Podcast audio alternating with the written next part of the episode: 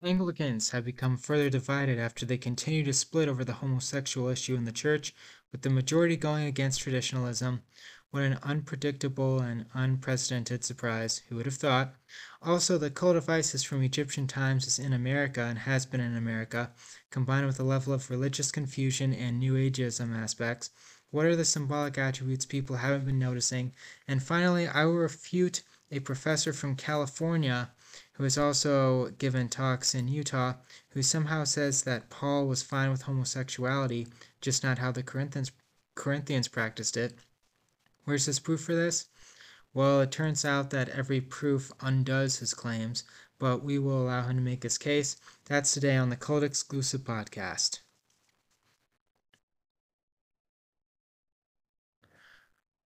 Okay, so hopefully I will be getting introduction music for my show. I'm still trying to figure out how to do that.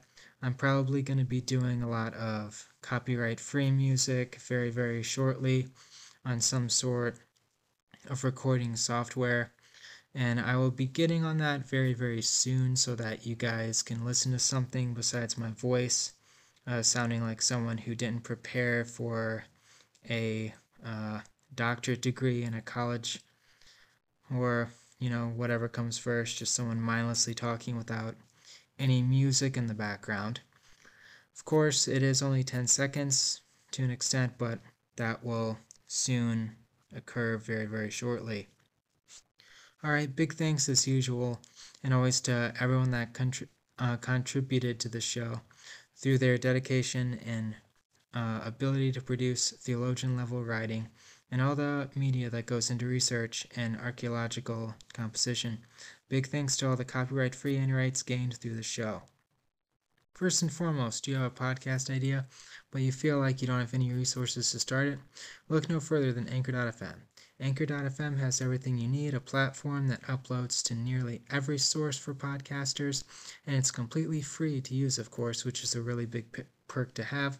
All you need is your recording equipment that you can grab from any store, your laptop, and your microphone, and you can set up a podcast for free in a number of hours. And with a continued audience, you can end up monetizing your show and get paid for doing what you love. That's Anchor.fm. Start today and combine your show on Spotify for podcasters to grow your audience. So, firstly, we're uh, going to jump right in here to the first article, very scholarly article written by McLaden Tormrad. If I'm not pronouncing mispronouncing that name, but of course I probably am. Big thank you to you and your research.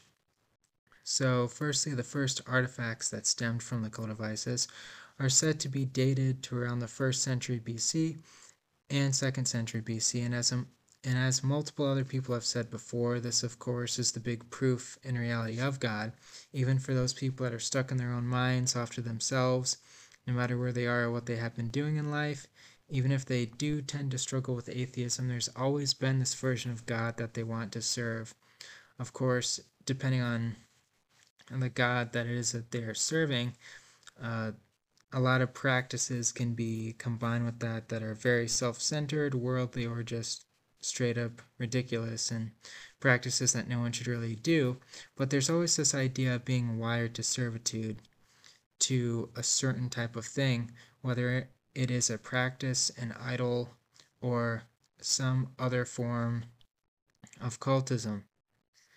And most of the time, people who don't want to talk about faith are only doing it due to anger or life hardship before going right back to this notion of having a higher authority or curiosity and a longing for purpose.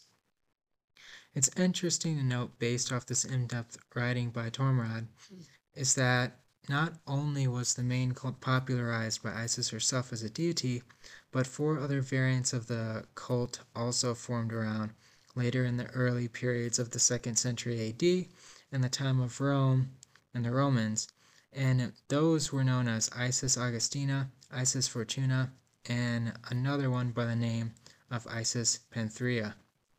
Now, Isis Augustina obviously refers to the Augustine, the Augustine rule, within Rome, although Augustine would later on establish Christianity as the main belief system in the in the whole of the empire, Isis was still adapted throughout the empire in a smaller, lesser way on the side. One aspect is clear about our lives today that when it comes to the true worship of a true God, we must never allow our God to be overrun by any other form of doctrine when it's based on a governmental body and leadership that goes against God. Of course, under the authority of Rome, this happened. It did happen in stages, as we'll get to soon, but overall, the government allowed the practices of treating the relatives of emperors as goddesses within the government, similar to the scenario of the Israelites fashioning a golden calf representing a main known deity that was a representation of a godhead in the regions of the Middle East, which in this sense was Baal as a calf and other variants of that form of imagery, only they didn't exactly have this human state as God's notion, other than being led towards a rival priesthood ideology, as the Old Testament states multiple times. Of course, quite a lot of people do this and don't realize it. It's the same practice and it's still in a very a very relatable practice from the olden times. Of course, calling a woman you admire or a woman you're engaged to or married to quote unquote a goddess might unt- might at times be something that, you know, a local weirdo at Walmart might say, or it might just be a kind hearted expression of attraction, but the real impression religiously is actually a hidden reference to Isis and other forms of cultism in Egypt, Greece, and Rome, and later on today, New Ageism and Isis worship combined together. I've actually seen a decent amount of people do this on my Instagram feed and Facebook feed, and commonly people are starting to connect cult worship of Isis together with the terminology, but they're also beginning to connect the palm reading hand symbol to the same phrase. Of course, this is extremely dangerous terminology to get comfortable with, even though most would observe the symbol to merely be a cool symbol from history, quote unquote. But due to the all seeing eye attached in the palm reader hand in unison, it should direct them to the enemies of God super easily and actually right away if they aren't if they aren't already blinded by atheism. And in a sophisticated fashion, they don't see it coming. Sadly, even simply having the palm reader image can, of course, be enough on its own to be a gateway to occultism, which should not be tolerated in the people of God and won't be tolerated in the people of God who are truly serving Him as the ultimate creator of the world. Now, let's get to a little bit of background on Isis historically. Isis was one of the four children of the earth god of the Egyptians, referred to as Geb, which kind of sounds like the name of a country bumpkin who would most assuredly have a mullet, or in an extreme case, a double mullet. Hopefully, they won't actually come up with that. And Nut, spelled like nut, the sky goddess, and no, I'm not making that name up, even though it sounds like it would be a running joke back in their time, which might be why they decided to pronounce it like the name of a lizard. Now, I think I might have just come up with one of the best conspiracy theories of all time. Reddit should probably get on that. Anyways, Newt and produ- produced four children Osiris, Isis, Set, and Nephthys. And Osiris actually did end up due to the fact that he was older, since they had an elder hierarchy in Egypt, marrying his sister and ruling over Egypt, which is where the whole dictated idea of sibling sexual relations that actually comes from in Egyptian cults, which were unfortunately popular at the time in Egyptian cultism and in the royal family for that matter. And later on in Rome, this would also happen between family members and more, distant family members, which is a matter of fact the prime reason for the writings of Paul the Apostle or one of the main reasons to object to their horrific relationships, which of course, hopefully anybody and everybody in a sane community would would object to even in the imperfect world we live in today.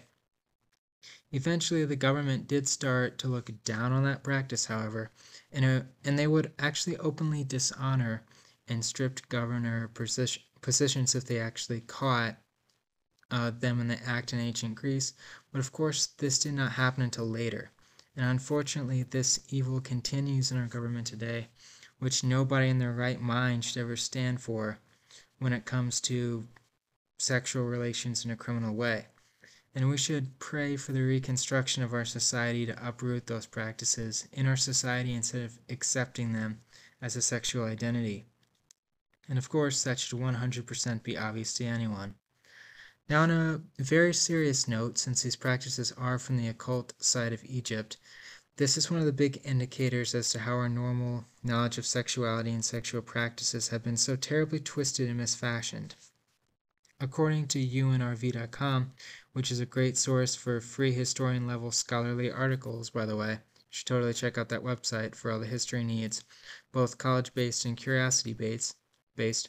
The cults of Egypt related to Isis and related to a couple other cults that would be sculpted sculpted off the other gods of Egypt as they mixed with Greek culture, were normally paraded around by the action of wearing a mask that was shaped as one of the deities, mainly Anubis for the rituals of Anubis or Isis as a bird, used in correlation to reenact the Isis resurrecting Osiris, the yeah, the Isis resurrecting Osiris from the dead, and have relations one last time ideology, which would cause the birth of Horus to take place in their mythology. Now, how did this happen exactly? How did the cult of Isis last so long and actually spread from Egypt to Rome throughout all these years?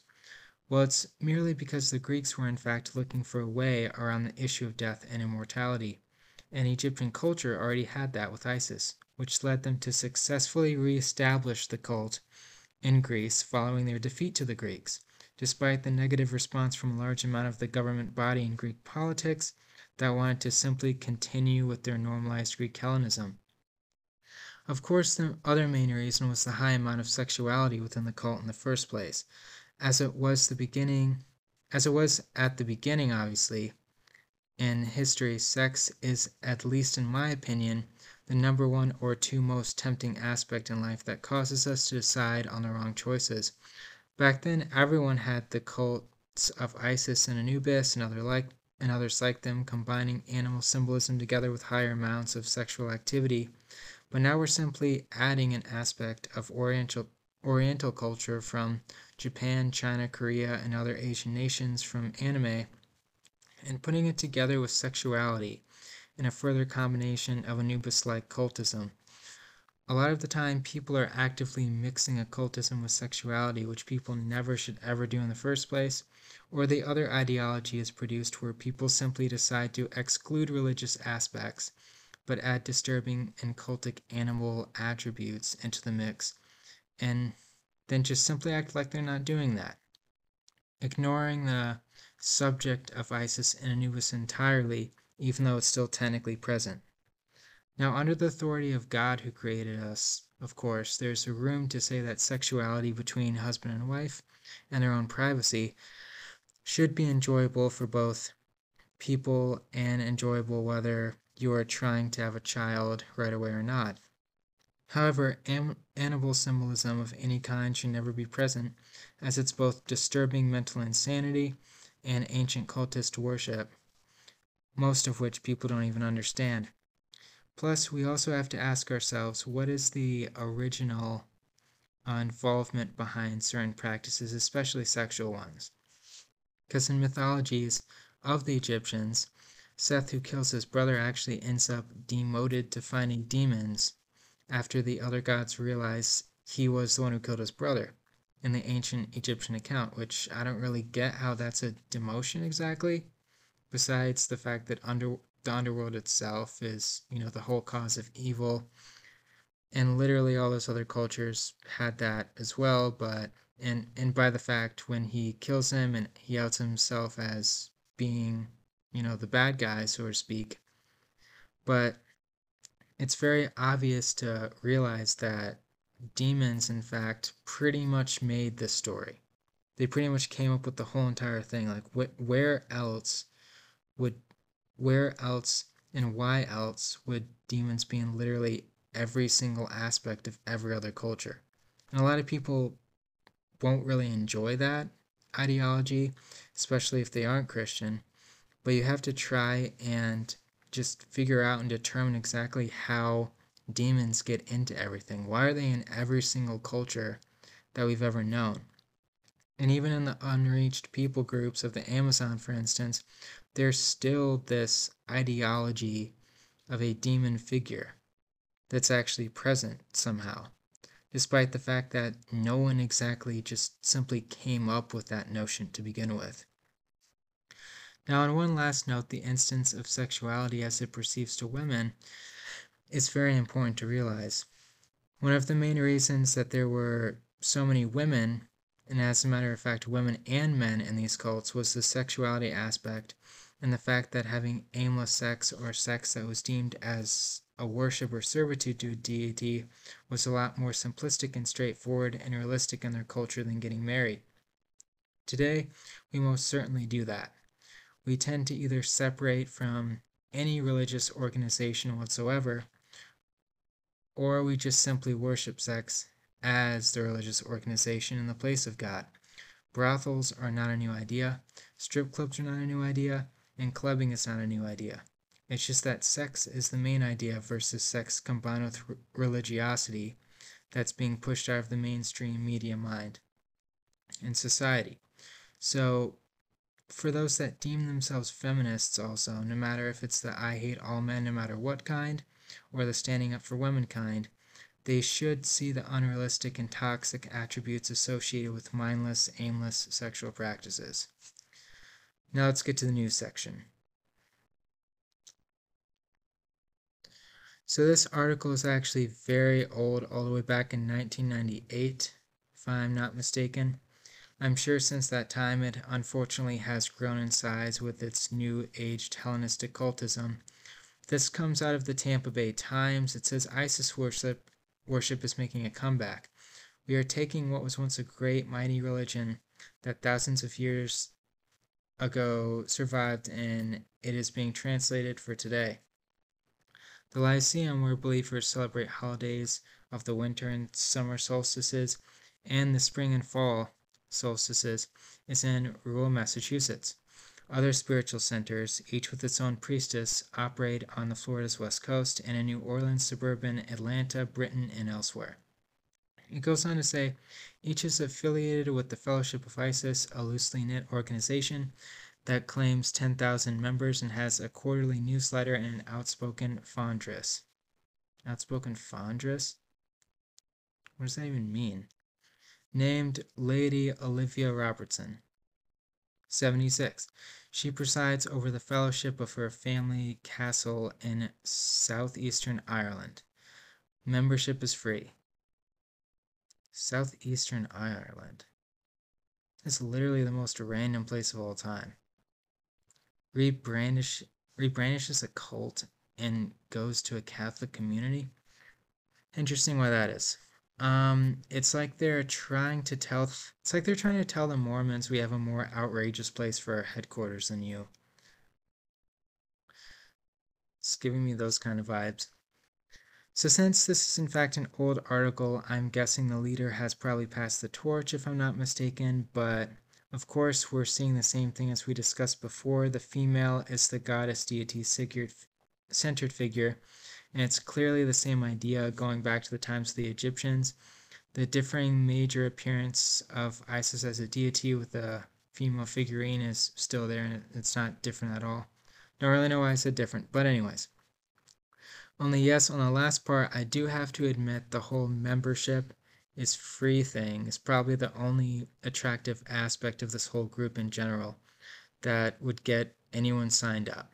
Like I'm a big supporter on the free membership aspect of most activities people can do when they aren't self destructive cults, at the very least. We need more of that in music, editing, and online communities via my non ability to get background music for some reason. But one thing I'm wondering is how this group would look if it was a dating app. Since they have the whole membership thing attached. Like, because this is really the only thing that dating apps won't do. They allow any form, they don't allow any form of free membership whatsoever. Of course, the real challenge would be naming a cult dating app anyway. Later on in the article, this outspoken Fondress title, whatever in the actual hell that means, kind of sound, but whatever the hell that actually means, which kind of just sounds like a D&D character if a D&D player made up a did not make up a character beforehand, goes on to make a statement that is actually a big challenge when it comes to attracting people to the true Christian churches at the expense of the churches. She, men- she mentions that she feels, quote, that Egyptian religion is definitely the oldest of all religions, unquote, which of course is not at all a true statement in the slightest way. But she also does say a more true to Christian statement that should be an eye opener for people in the church. She says more recent faiths, such as Christianity, are not doing well. She contended that they are getting weak and they're building great buildings with no one in them. Now, although the first claim is false, just by adhering to the notion that Genesis at the very least is written similar to the oldest of the old of the oldest manuscripts, concerning creation stories and things of that sort. And it's kind of around the same time as the epics of Gilgamesh of the of the actual manuscripts that we found and older. We need to be at war with the quote unquote megachurches that are simply megachurches instead of churches that are actual true churches with Christ at the center. Churches that mildly discuss small aspects of the Bible or just exclude the whole entire Bible and discuss financial pleasure and promotion, similar to a money seminar. And as for the notion of nobody being in the church, that's obviously not exactly true. There are currently 2.4 billion Christ followers, and probably at least, you know, pr- probably I think it's 1 billion, maybe a little bit less at this time, all throughout the world back back then when this was written. But the only question is how many people are actually living the Christ centered lifestyle and how many Christians aren't. Now it's interesting here because this is a cult and it's not even a sect off of anything. It's simply a cult devised to copy New Age beliefs of the 60s and 70s while also mixing the leaders of the community with New Age cultism with the standard church leader entitlement. Now, what I mean by that is she calls herself a fondress like a goddess, I guess, of some sort, similar to Isis and the figurine of Isis and other in other individuals mentioned in the article call themselves reverends, despite the fact that, you know, well, their religion clearly doesn't follow anything related to the Catholic Church faith, which is what reverend really comes from, but it just ends up steaming or stemming towards Egyptian religious thought. Now, legitimately, this is how you truly know it's not Christian. Because later on it describes that a bunch of people that are the followers, they gathered together in a room and walked forward right next to two Isis statues, next to candles, and it mentions that the deities were allowed to speak through them. Regardless as to if this was always a cultural practice of Egypt or not, which I'm assuming it might have possibly been, but only for actual priests. I don't even think priestesses. It should be clear that this is literally asking another form of spirit to speak through them. And of course, that's not at all a biblical attribute. It's not at all a, bi- a biblical attribute that should ever be used. But it is in fact interesting how the two idol figurines are almost like the cherubim on the Ark of the Covenant described in the Bible. Wonder why that is. And I wonder why no one is really explaining that. Whether someone is allowing something to speak other than the Holy Spirit of Christianity, whenever someone does that, it will never be anything out of goodness or goodwill. At the same time as doing this, the group would also describe their meetings as super secretive, which causes people to have even more confusion and a longing and looming rate of curiosity. This is how you know as well that it's not from God and has not been at the start and it will always be the enemy of the faith and of the church. Plus, these faiths are also seemingly repeated, repeating the idea of coexist, as they are an extension from the Assembly of World Religions, which also was there at the time. So, this is definitely a red flag.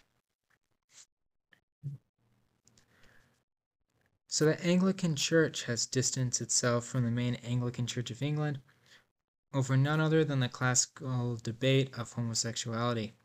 Now, from a biblical standpoint, this really shouldn't be much of a debate since the true Bible openly declares homosexuality wrong and an unbiblical practice.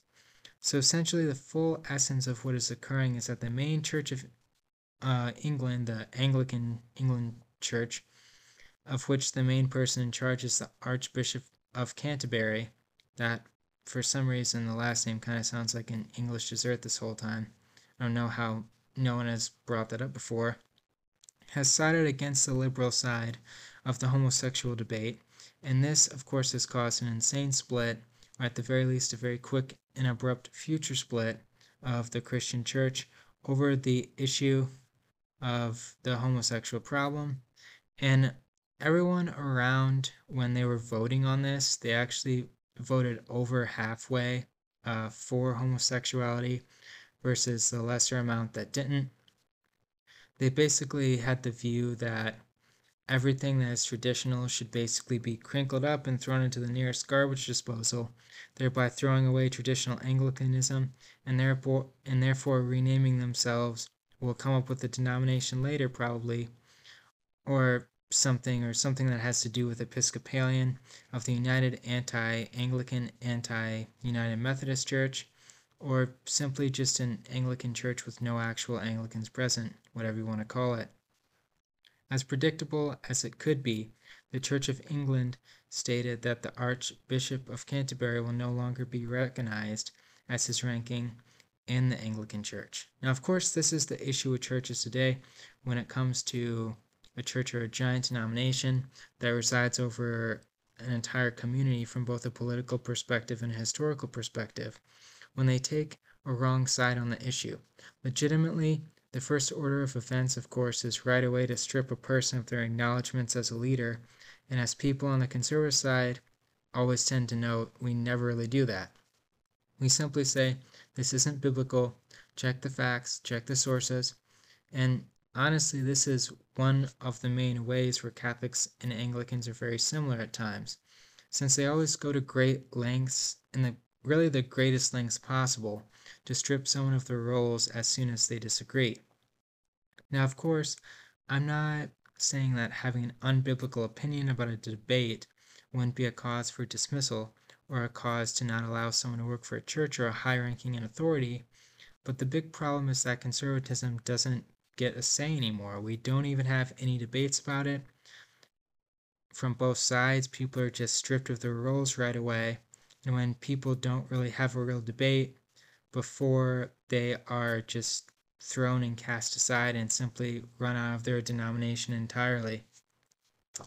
Really, it would be essential to meet at a minimum amount of three times on each subject as the whole of the Anglican community.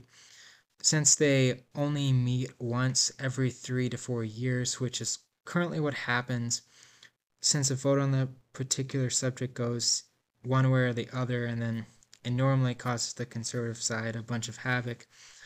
Another attribute to keep in mind as well, despite the fact that Anglicanism and Catholicism have somewhat different specific traditions on theology, it is important to note that a large majority of, well, maybe not all that has resurfaced, but a lot of the majority of the Catholic Vatican uh, problems there has been caused by what the Vatican contains.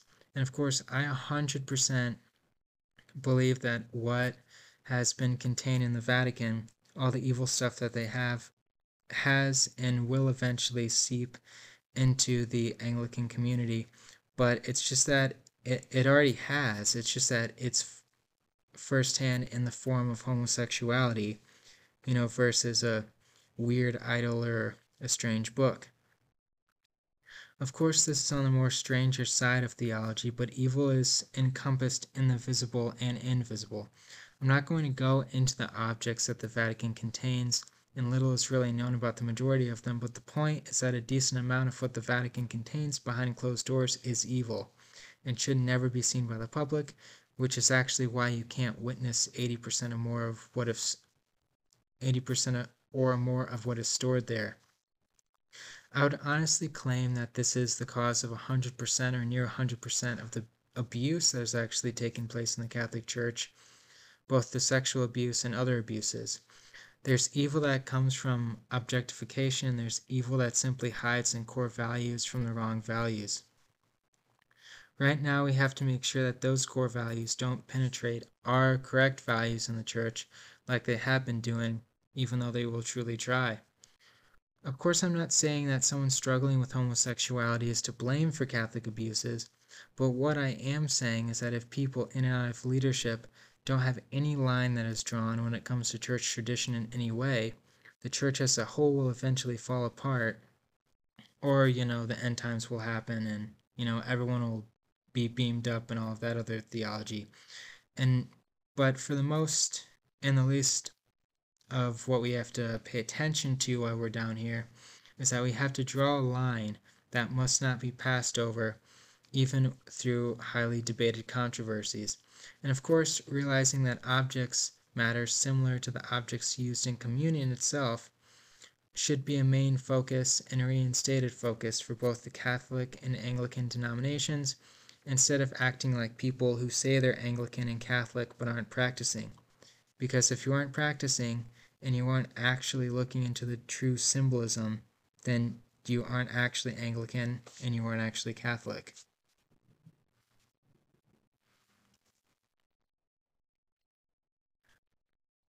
All right. So lastly, as I mentioned before, professor, that of course 100% would not be working at the college campus I graduated from unless it was an Anglican church or a Catholic college in the past couple months for some reason, wrote a piece in 2019 in the height and the heat of the homosexual church wars of our culture that argues for the acceptance of homosexuality by not simply jumping to the conclusion that Jesus would have accepted it because it isn't recorded for him to have talked about it, which is their normal argument, but now deciding to take it a step further and claiming that Paul, in fact, loved the idea of homosexual practice as long as it didn't have to do with the Isis cult. Now, first, he references what someone once told him. Something that, you know, the majority of people actually say when they come across this conversation. It says if all other biblical passages can be shown to be relevant to the homosexuality debate, or or no, if all other biblical passages can be shown to be irrelevant to the homosexuality debate, at least I have one biblical text that clearly condemns homosexuality. Then he is referring to Romans uh, chapter 1, verses 26 to 27, of course, it says this because of this, God gave them over to shameful lusts. Even their women exchanged natural sexual relations for unnatural ones. In the same way, the men also abandoned natural relations for women with each other and were inflamed with lust for one another. Now, obviously, this whole source and the whole document here then ends up discussing this one verse in an attempt to state that homosexuality is fine somehow. At the same time, he does point out some points and statements that aren't actually true, unfortunately, such as Egyptians were the only people to have gods that looked like animals. Uh, the animals of today and continues to try to somehow state that as long as people are partaking in homosexual relations in a way that is separate from idolatry and completely apart or set apart from animal like cultism, then it's somehow okay and it's somehow fine. Well, no, it's just not the case at all. It doesn't make sense to assume that anyone during this time, first of all, or the time periods beforehand, would have looked at sex in the same way in their culture. And we also always connect sex to something other than the simple action no matter if that's God or it's at the very least raising a family, if it's at the very least being a prominent person or a prominent individual, we always have symbolism connected to sex. We don't just have sex by itself. Sex is always connected to religiosity this whole entire time. So if someone sat there and said, hey, you don't know what you're doing, why don't you just hook up and separate sex from every single aspect of your society? Why not just do a simple hookup, like, you know, a simple Tinder swipe, that the people in the culture would have absolutely no idea what you're talking about. The culture, when it comes to sexuality, was always connected to the worship of deities and bloodlines the whole entire time. He also then tries to make the claim that people would somehow be thinking of some other type of sexual action that does not procreate, as another example of his viewpoint. So then he basically connects the pro the not procreating aspects to a reference to homosexuality. Of course, the Bible's not even talking about homosexuality there. Although you could make somewhat of an argumentation for uh, straight individuals that are partaking in sexuality. But of course, in a Catholic perspective, Catholics or actual practicing Catholics, as I said before, don't like the idea of playing God when it comes to childbearing. So they might look in a certain way when it comes to a lot of the sexual practices on the heterosexual spectrum. So it it should they they would kind of think that it's better to be procreative versus just enjoy pleasure.